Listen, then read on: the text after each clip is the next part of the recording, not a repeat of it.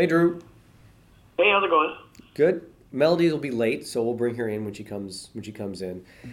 Before we started recording, Drew, you and I were talking about like our podcast. By the way, welcome to How College Works.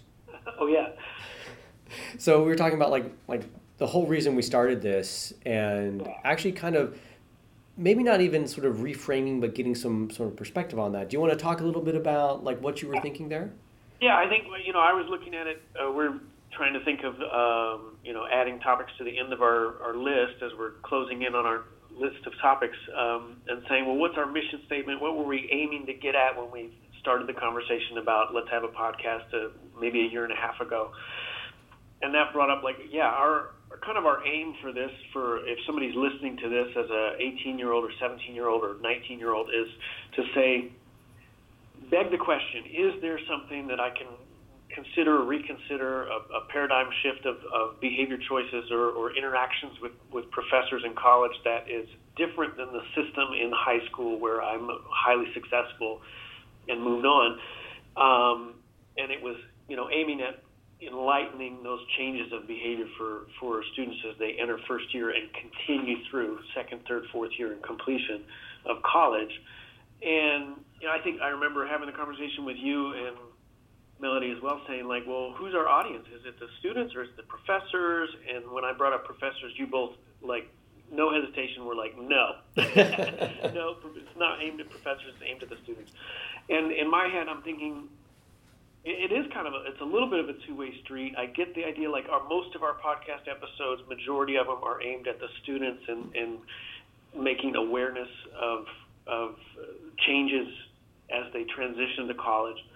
And I think we've touched on in some topics of our podcast how professors can kind of also either take feedback from somewhere, from a student, from their peers, their professor peers, or from research and say, is it time for a professor paradigm shift on certain aspects and facets of my classroom practice and my that's not to say like a student's going to walk up and say, hey, you need to teach me different, and they'll just say, okay, sure.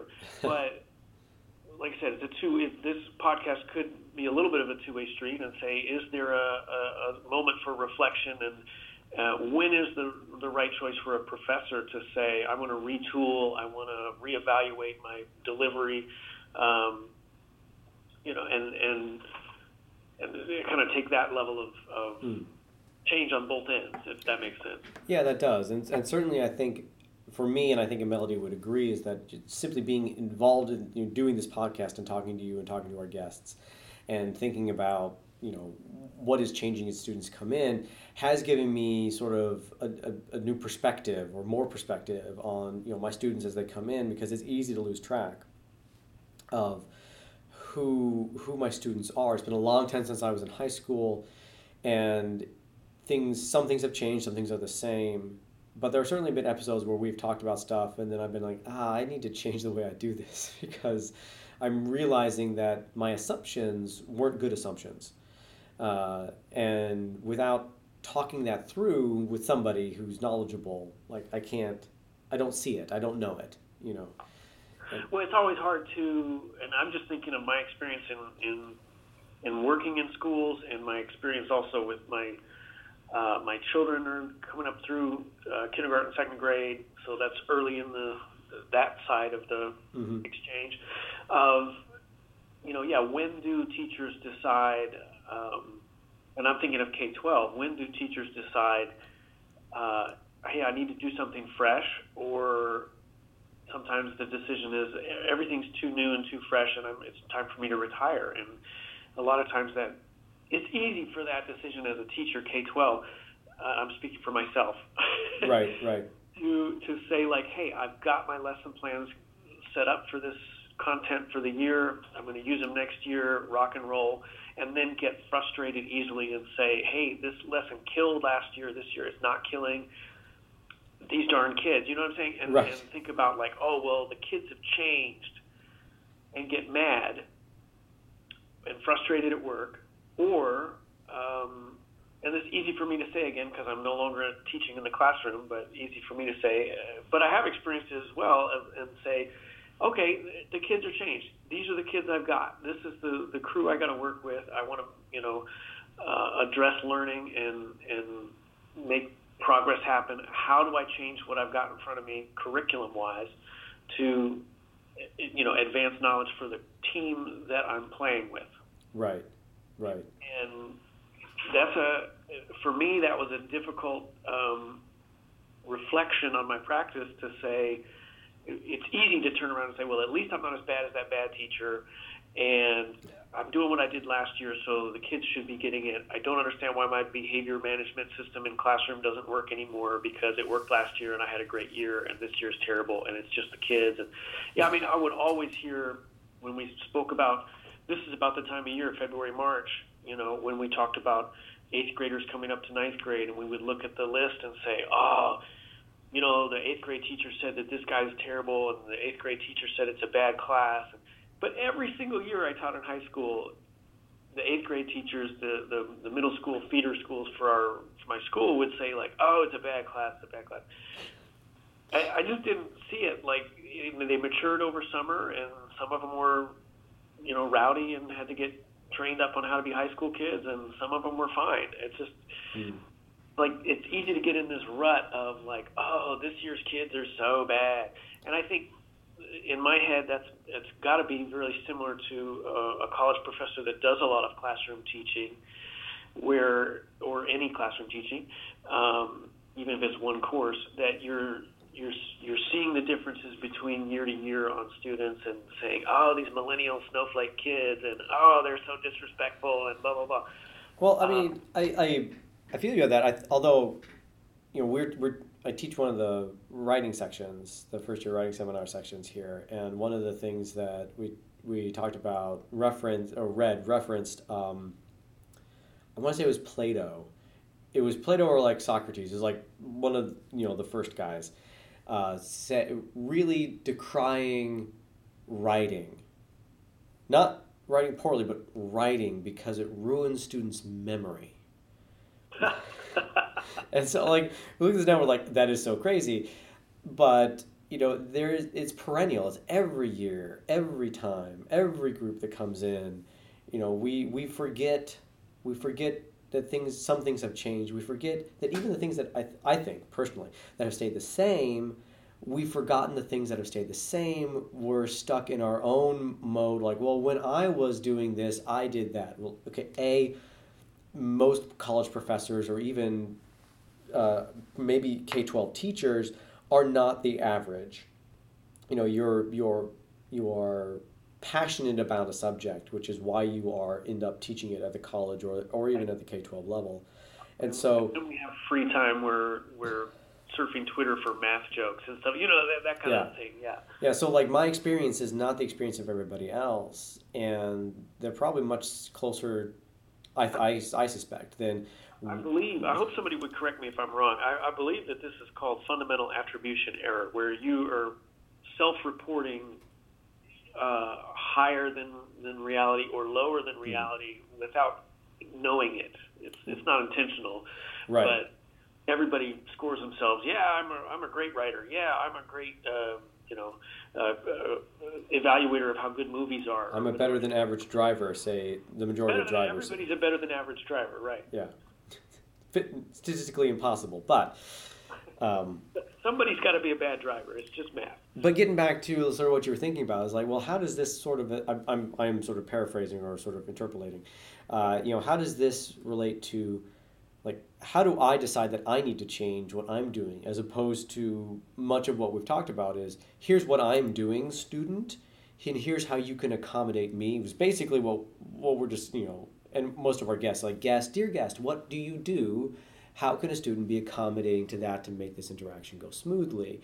And sort of it flips it around to say, hey, professor, here's what students do, how can you accommodate that? Like, when do you make that decision? And sort of maybe, like, how do you determine whose responsibility it is? And that's what I think is when I hesitated to bring the topic up for us, it's like, I think that it would be easy to fall and say, oh, this is a slippery slope, and now we're going to ask the professors to bend over backwards for students whenever they ask to bring in their emotional support peacock. Right, right. We talked about that. It's cats, dogs, and miniature horses, by the way.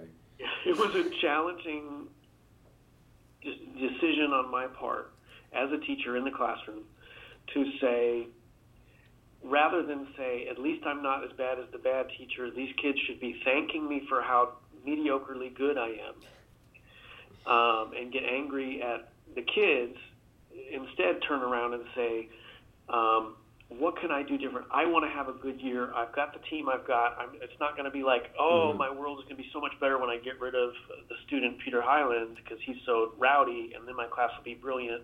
So true. How can I get rid of this kid?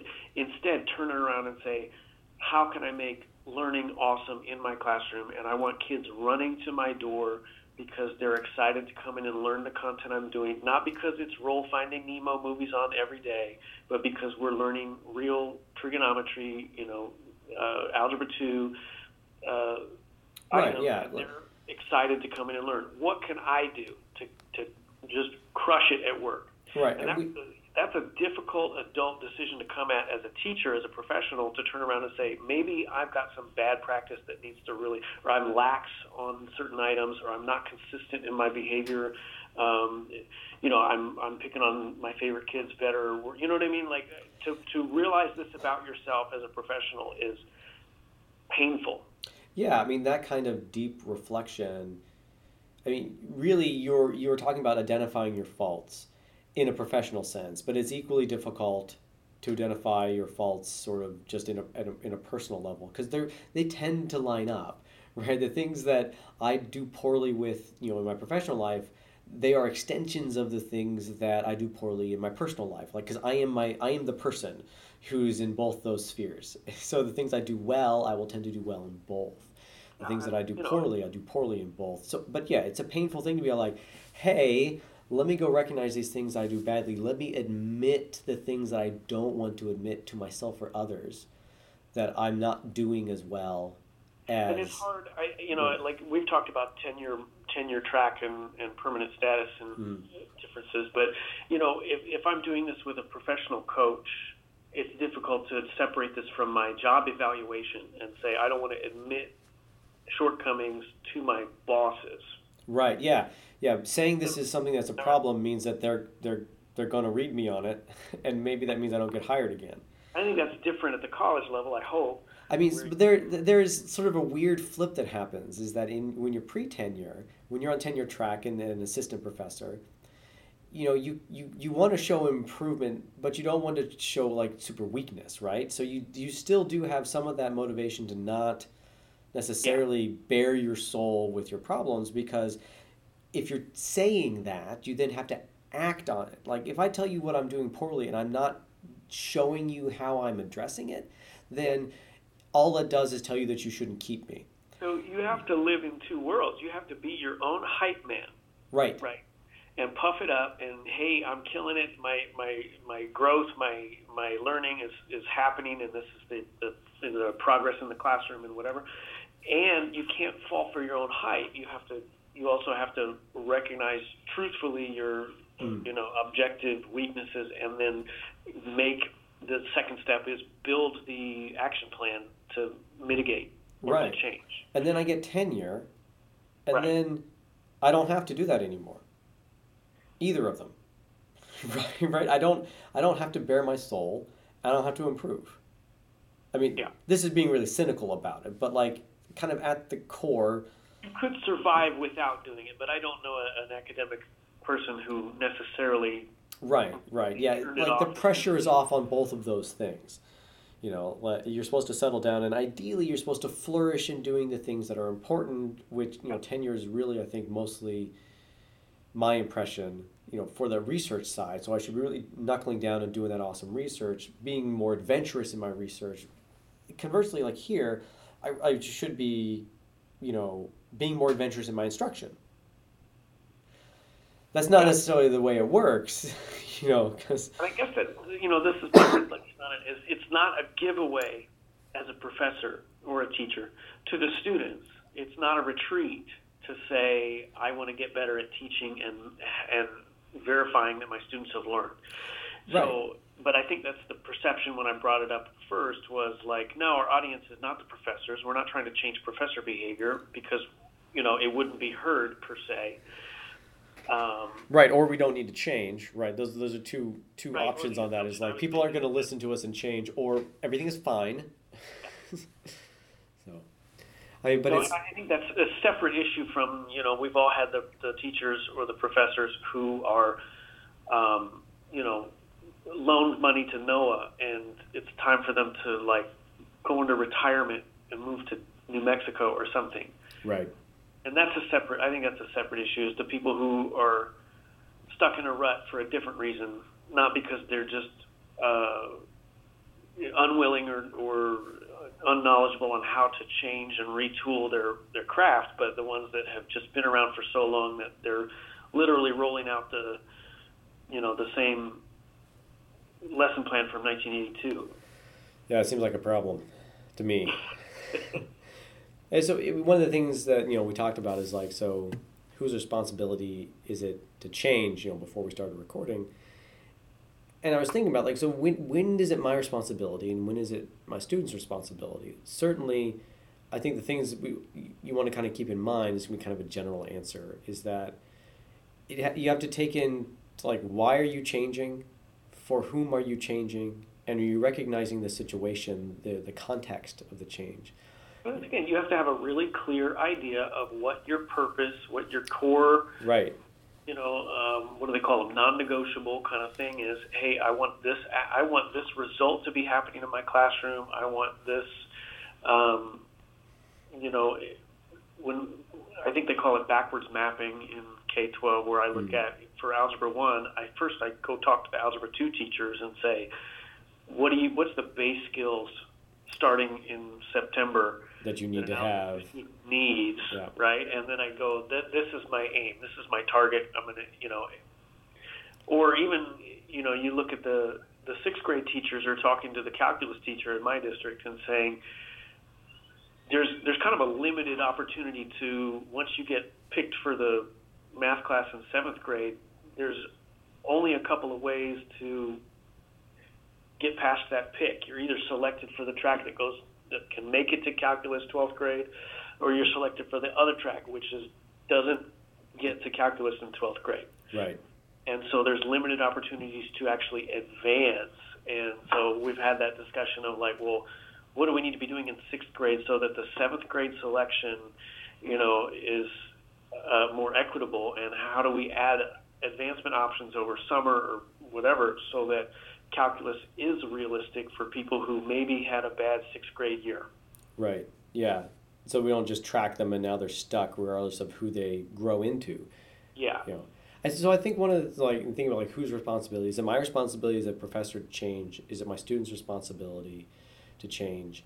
And I think the first question for me is maybe not like what is the ultimate like non-negotiable that needs to happen, but rather is the change...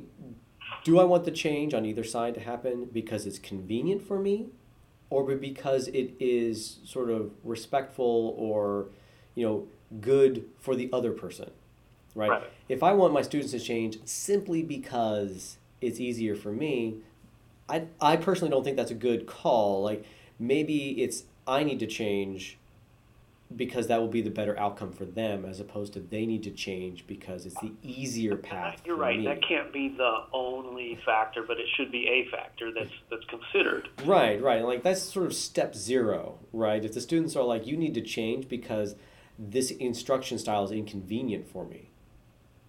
That's when I'm like, okay, we need to stop right there because that whole thing is just like, no. They're like, this needs to change because this instruction style, this instruction mode style, whatever, is not helping me to learn, or is like not accommodating to my accommodations, you know. Or if I'm looking at it as like this instruction is not best practices, and so is in general going to be not as effective for my students, you know. Those are different things as opposed to I'm uncomfortable. That was definitely the aim of our podcast from the beginning, was to facilitate students starting that conversation in a way that is more likely to garner a change and benefit both parties on both sides. Because, you're leading off with that is going to get a bad reaction from a professor, and most likely from a teacher, too, to be honest. True. There are different incentives and they're going on. I think, and we've had the kind of mention in other episodes, too, about in K-12, or at least, let's say it this way, in the school that I worked at most recently, and the administration, the principal, and the team that was at the head of that school when I was there, said, and I agreed, our education decisions in the classroom, in school, on the campus, should not be made because it's more comfortable for adults. Yeah. The reasoning behind, if we had a rationale down behind every decision that was made, why did we do this? Why did we pick to do that? Why is this the rule? Why is that the procedure? The rationale behind it is not adult comfort. It's going to be student learning. This facilitates student learning. And they made a point. It wasn't like we want to raise test scores. It was we want to facilitate student learning. This is our, and that was the best administration that I worked for at a school. And because I agreed with that, mission, vision, values, and goals is the buzzword. Yeah, I mean, I think that should be really, in my opinion, the same thing on both sides, even at the college. Like, why do we make this decision? Whose responsibility does it come with? Am I uncomfortable? Are the students uncomfortable? If the answer is yes to both of those, but the underlying thing is it is better for student learning outcomes, then that's what you should do. Like, I should challenge myself. I should challenge them. I should be uncomfortable in my instruction because I'm trying to push it to new places. Per se should not necessarily be comfortable 100% of the moments while they're learning, because are they learning if they're not being challenged? And I'm not talking about physically uncomfortable. I'm talking about a learning task that is a stretch beyond your current ability. Well, yes, that's the whole point is, you don't learn to walk by never falling down. Yeah, it's true. I'm sure it hurts the baby, and it's painful as a parent to watch your toddler. It doesn't. They're fine. Falling down, but they only fell 6 inches because they're not that tall. and they have to do it to learn. Some pain is necessary. Right. Well, we can go into physics of that. It's a lot less destructive for them than it is for you and me. Oh, okay. Well, and again, that's that fundamental attribution error where I just assume it's highly painful like it is for me to fall. I mean, assume a child that's a third of your height, they are 27 times lighter. So they're falling a third of the distance. The force is 1/27th, from that whole thing. It really is scaling is interesting stuff. But it's not a full scale because their head is not proportionally smaller than my head. They have freakishly large heads. It's true. Yeah. Anyway, moving on. So that responsibility to change, for me, I'm thinking about when is it my responsibility? When is it their responsibility? Part of it is an action that I can take that will improve this overall thing?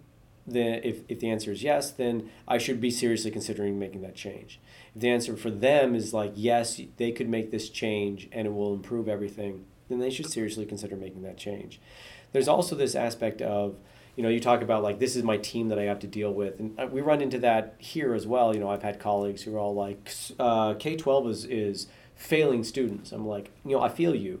Next meeting, K-12 is failing students. It's yes, but as you said, these are the students I have. How do I deal with these students? And there's this difference between making changes that are reasonable within the system or trying to take actions to change the system. All right, so that's one of the things that I think we ran into with the podcast is that we're talking about sort of general systems within a college or university, and it would be a different podcast to talk about how do these systems work, how could they change, and how can you affect that change, as opposed to here are the systems that are in place, and how do you deal with those systems as they are in place. And again, that's why we started this conversation was the students you're getting where your colleague professors are saying K-12 has failed this kid. And I guarantee you when they say that in a general sense, they're thinking of a specific individual when they say that statement, you know what I mean? Yes, absolutely. Anyway, those students have mastered the K-12 system. That's how they got to you. And that's the conversation we were having, is these kids have mastered a system. They know how to navigate. They know how to get results that are positive benefits for them. Right. Outcomes, okay? Education outcomes, at least for them. They got the grades, they got to college, they got the recommendations, all the things that you're trying to do in high school. And I want to be really clear. I'm not implying that somebody has somehow scammed the system. I was this student too. I've pointed out on the podcast, you can't tell maybe, but I'm white, male, middle class.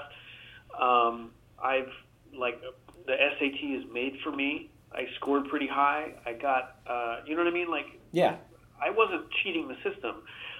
You just learned to navigate the system. And I knew how to navigate, and I got good outcomes out of it. And then I got to college, and I was not 100% prepared. And I'm sure my professors, some of them were saying, oh, K-12 failed this kid. Writing skills are terrible, whatever. But again, that's the conversation, is they have to tool up their skills for – there's a small, even smaller number of kids who are already tooled up for college. And now we're – the college acceptance rate or starting college rate is so much higher than it was in, pick a year, 1940. Okay? Well, yeah, absolutely. Where it was a really limited number of upper middle class and certain individuals who could get there. Or back further when it was no women and no minority and no blah, blah, you know what I mean? And right. So we've expanded greatly the people who are starting college, and they have to tool up to meet that system. They had 18 years to practice in the public school system, K-12, or 13 years, I suppose. And how many years have they had to practice at college? Right now in February, if it's your first year, you've had 6 months, right? Yeah, it's quick. You don't know what's going on. So, and that's the other thing. I guess that's the other item, is like getting this feedback as a professor or a teacher from either it's from students or it's from a mentor or a master teacher that you're working with or something, or research that you've done in your career.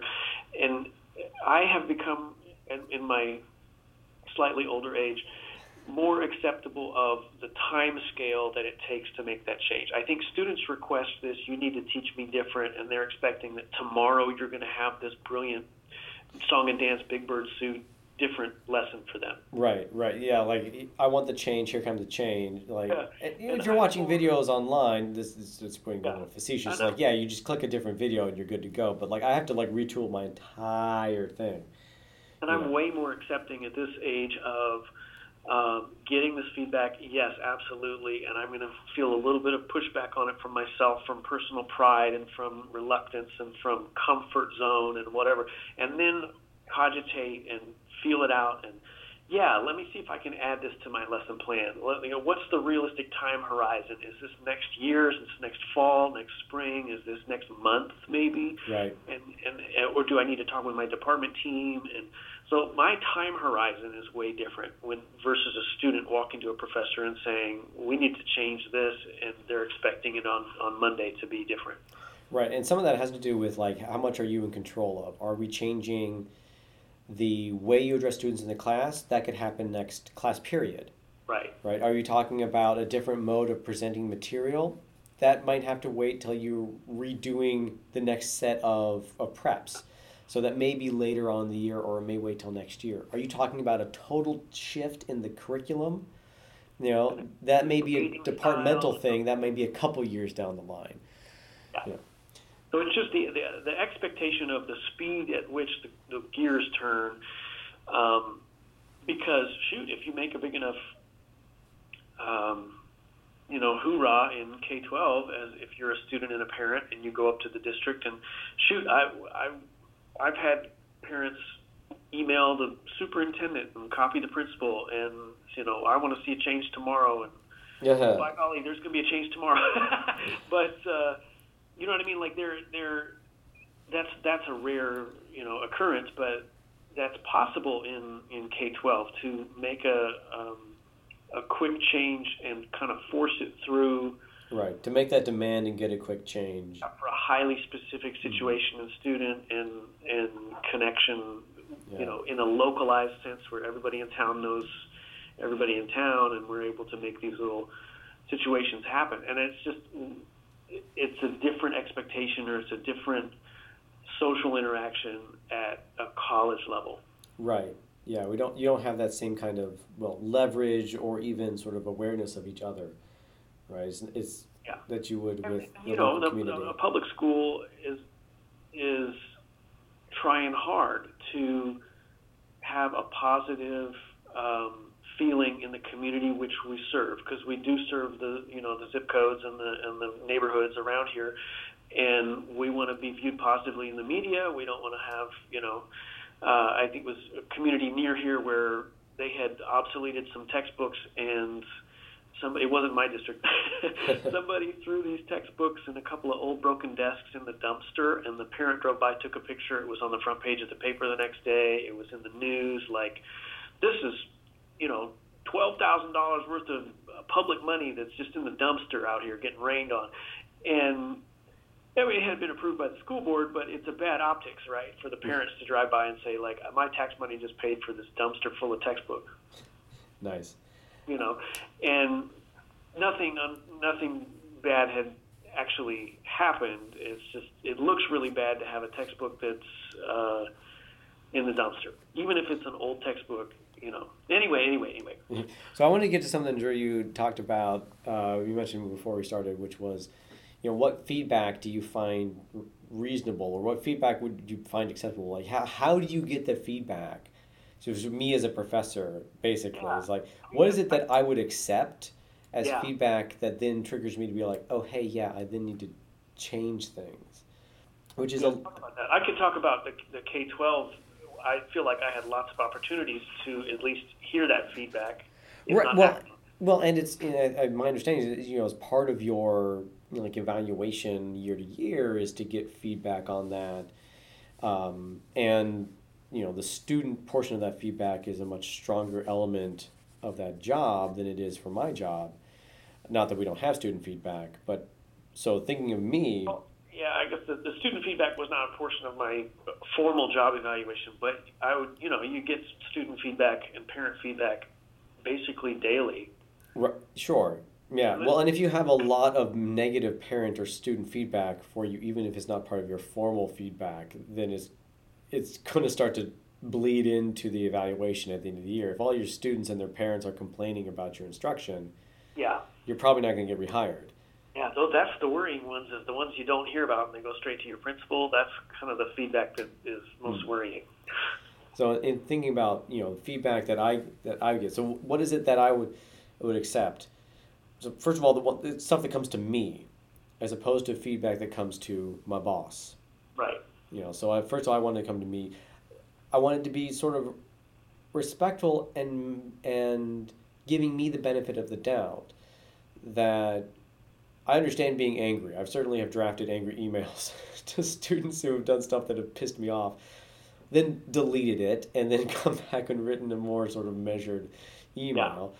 But, if what I'm getting is, personally attacking and not giving me the benefit of the doubt, I am less likely to listen to it, and I have the luxury that, assuming everything else is going okay, I can just go ahead and not listen to it.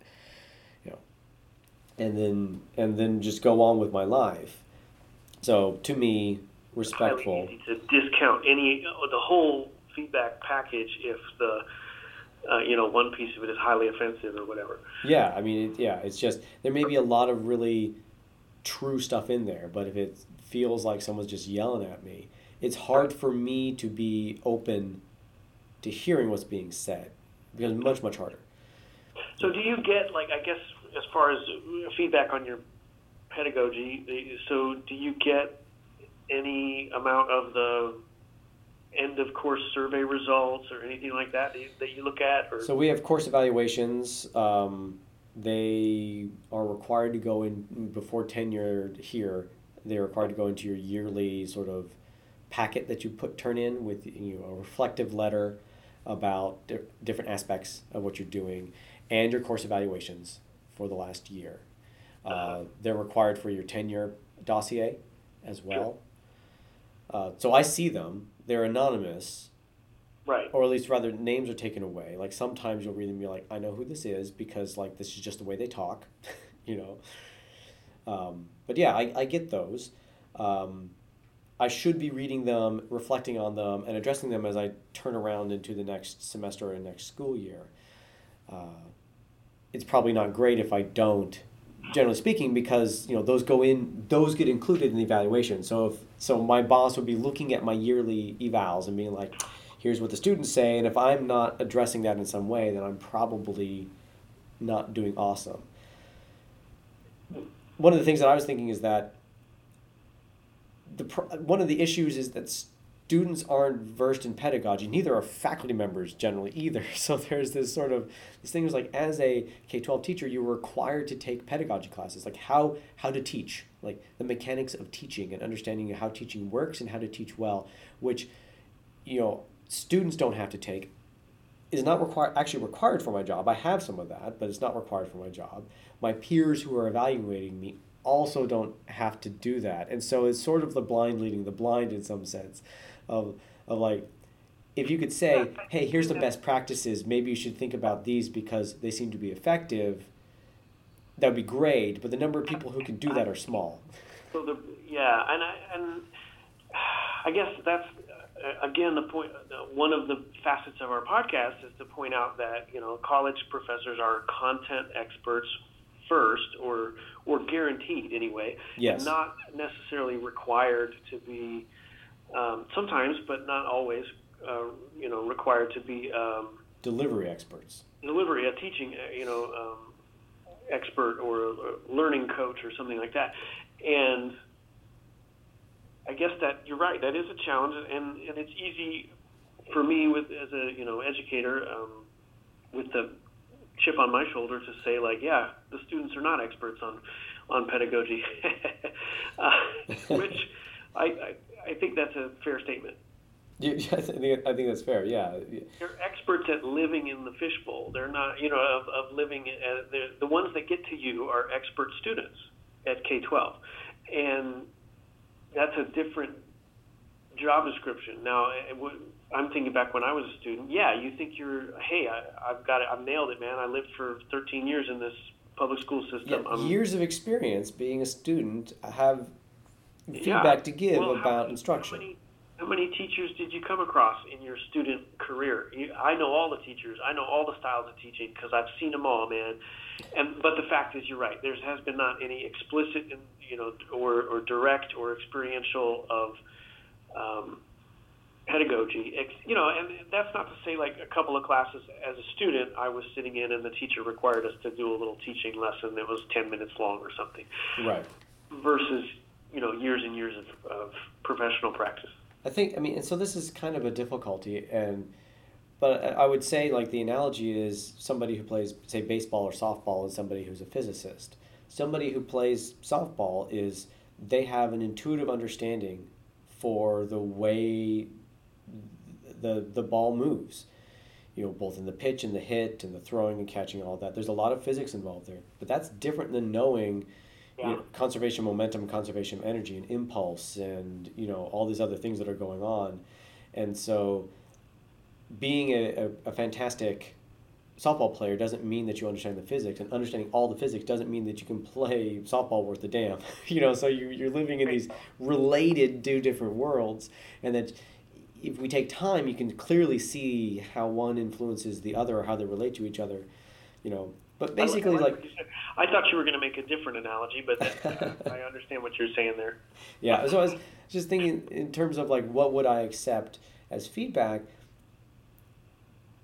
Yeah, it would be great if someone could say like, hey, here's something which tells you what best practices are and you might want to think about adopting these.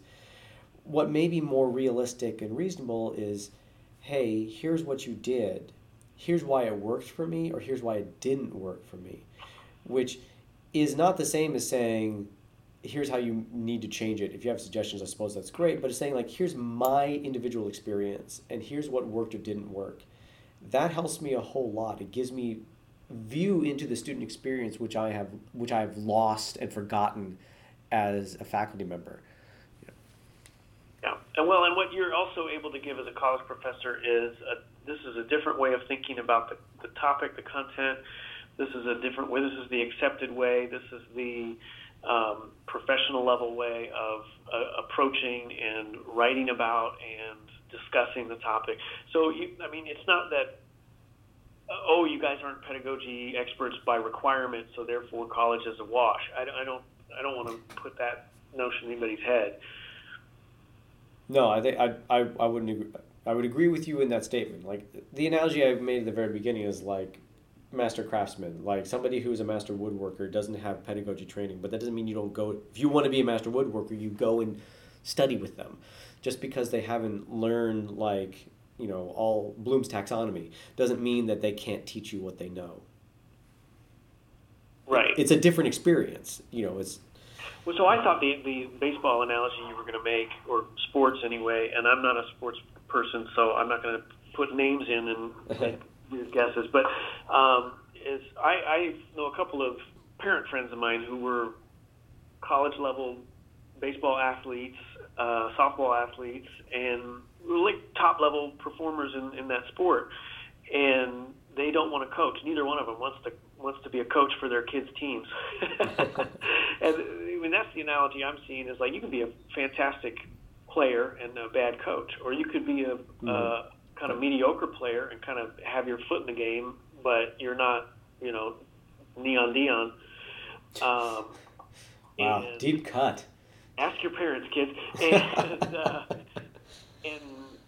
and not be a good coach in that sport. But I'm sure that somebody's going to point out, oh, there's plenty of top players who became coaches, and in any case, I thought that was the analogy you were going to go with. Is there's how many coaches and how many players, and how many of them would make good performers on the other side of the coin. Right. Yeah. It takes a different set of skills that you may or may not have, or you may or may not be able to develop. We are out of time, but thanks, Drew, for this conversation. It was nice to kind of reflect on, like... Yeah. I'm going to plug one of our future episodes. I've got some high school counselors lined up that are interested in scheduling with us to talk about what they do for high school counseling and college guidance. Nice. Yeah, I'm really super interested because, as we have discussed, I remember nothing about my high school guidance counselors. I seem to have zero interaction with them. That cannot be true, but that means that I don't remember anything. So that would be awesome for me to hear that. Yeah, I'm looking forward to it. Excellent. Well, listeners, if you have a question for me or Drew or Melody when she's here, then you can reach me on Twitter. I'm at Dr. Hyland, DoctorHyland. Or send me an email, peter.o.hyland, Hyland, @gmail.com. All right. Bye. Bye.